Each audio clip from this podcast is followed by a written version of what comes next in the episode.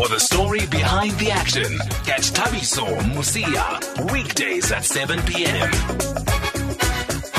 Just before we speak to Bruce, by the Bruce, by the way, we are aware of the incident of what happened to Nick Bester. He's been a friend of our show. He talks to us a lot between these uh, before these big races to give people tips on how they prepare for Comrades or Two Oceans Marathon. Marathon. We do know that he was uh, brutally attacked uh, yesterday in a mugging, and he was left for dead. And he went to ICU. We were told a couple of hours ago that he has been well. He's left ICU. He's been discharged just from the ICU unit of the hospital. We wanted to find out more about his condition but we can't get some anybody to speak to us this evening about the condition of Nick Bester. So we're going to try and move that to tomorrow. But we are aware of what's happened to Nick Bester, and it's something that we would have liked to cover this evening. And we wish him a speedy recovery.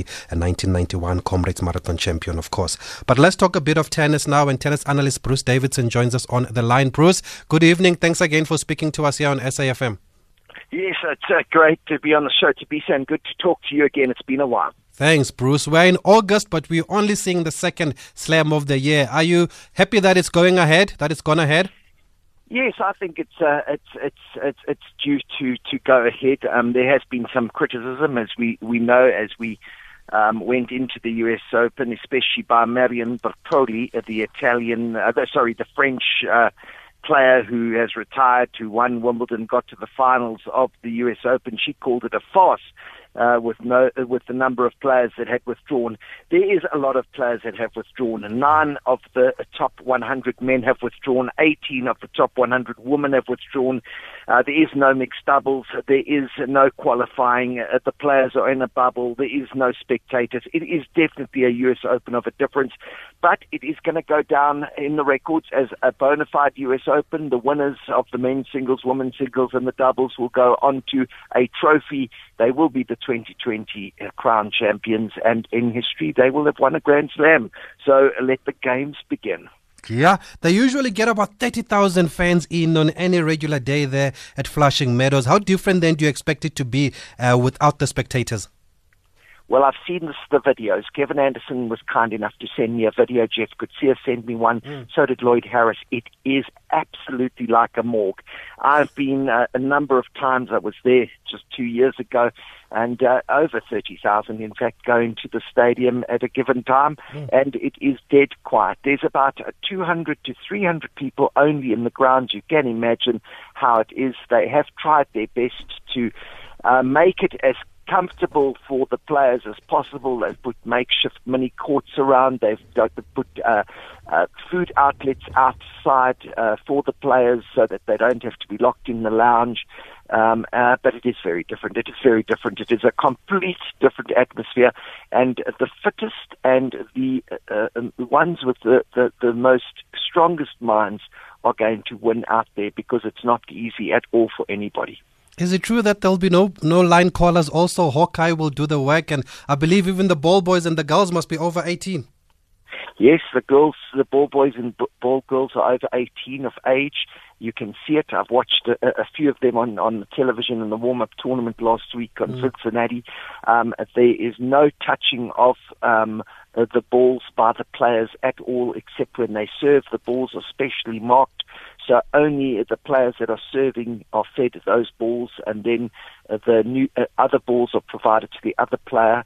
It's quite amazing um, what is going on. Uh, towels are, are, not allowed to be uh, held by the ball kids, or ball oh. boys and ball girls. And um, yes, there are no uh, linesmen at all. At all, there was. Um, uh, you know, um, this is a South African company, by the way, to be seen. Oh. So from Stellenbosch. How beautiful is that? That have developed this incredible uh, system, and even the net courts as well as the foot faults are called by the electronic.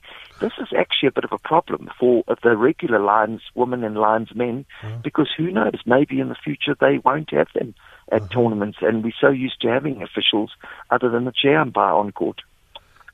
Let's let's look at the fields now, starting maybe with the South Africans. Kevin Anderson with a very tricky one against Alexander Zverev this evening. What do you make of that tie? Well, that's going to be an incredible uh, match um, for all sorts of reasons. First of all, Zverev isn't playing the best of his tennis. Um, he didn't do that well uh, going into the tournament. Um, but he has got a couple of matches um, uh, under his belt compared to Kevin Anderson, who's just come back from injury. You must remember Kevin is very comfortable in the New York uh, Stadium. He got to the final in 2017, but mm. they've played five times before. Kevin has never beaten the world number six. He's seeded number five at the tournament, Zverev, because obviously um, Nadal um, is not playing in the tournament.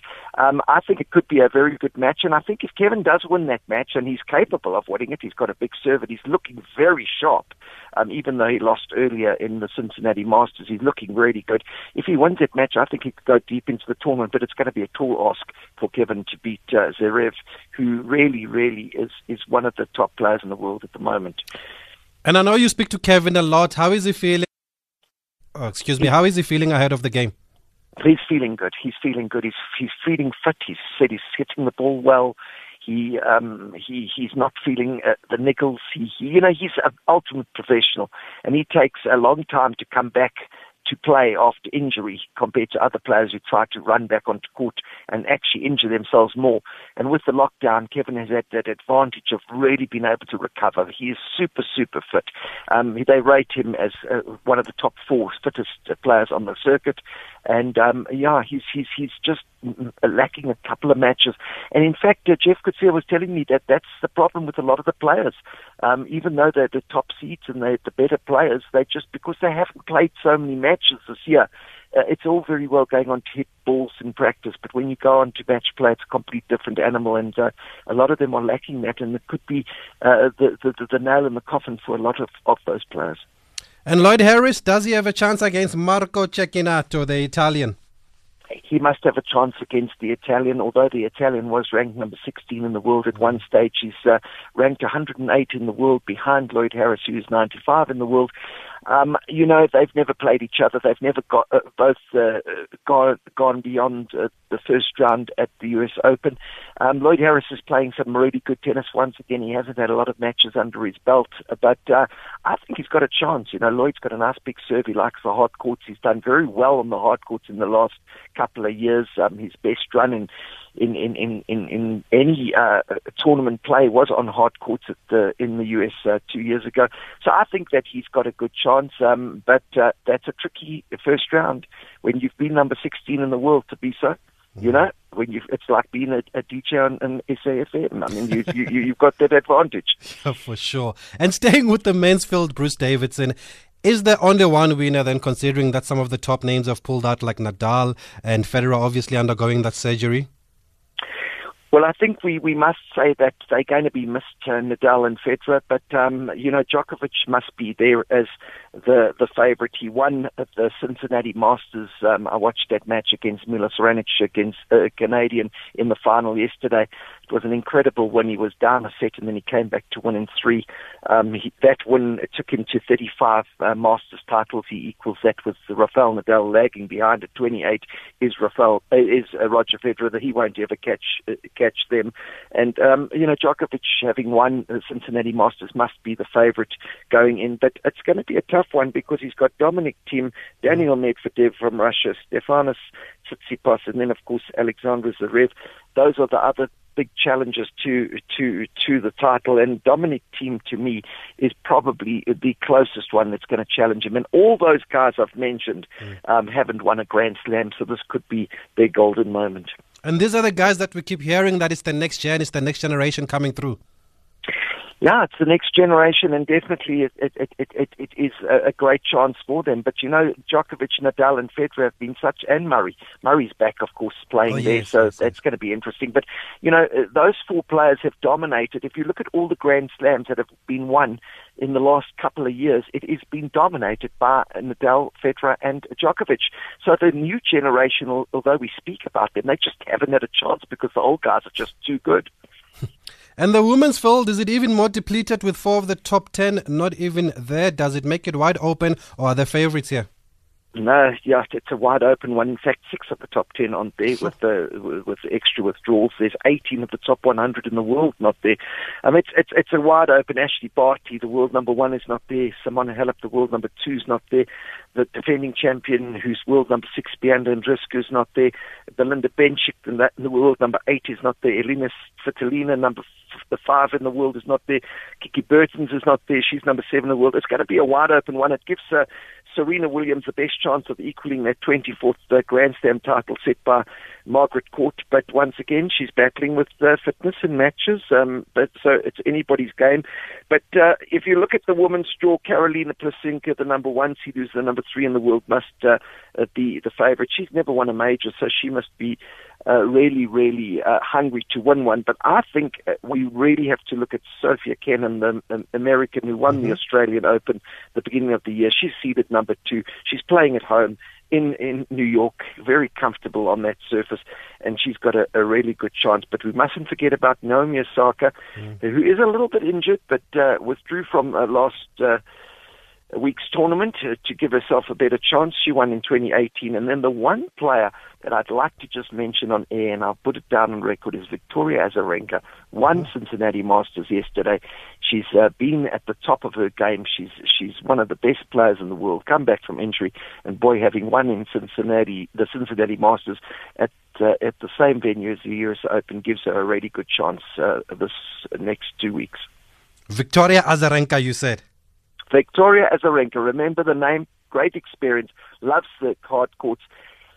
And she won a big tournament last week, which had some big names. So you know, who knows? But uh, I'd like to see, I'd like to see Serena get that t- that record uh, because this is her best chance with all those other players not there. What about a Kim Clijsters then? She's back. What can we expect from Kim? You never know with Kim, man. She's such a hungry uh, woman. I've known Kim for so long. I watched her as a junior, and I remember her first big win ever at Wimbledon over a great player was when she beat Amanda Coetzer, who was seeded five in the world. And I said to Amanda, well, Amanda said to me, actually, this is going to be a big player in the future, and how right she was. She was the number one junior in the world then. Now Kim has come back. She's uh, she's uh, she earns her, her spot there. She can do any damage because of experience more than anything else. Mm. But once again, and I'm just going back to this point, if you haven't played a lot of matches, you are rusty, and all of these players haven't played a lot of matches. Only those that played in the World Team Tennis season were fortunate enough just before the US Open to play a couple of matches, and those that played in those exhibitions, except for Djokovic in that disastrous ex- ex- exhibition series in the Baltic. But those players have got that slight advantage. Kim Clijsters is going to uh, rely on her, her experience, and you know what? She can do damage to anybody because she's been there, done that, and got the T-shirt.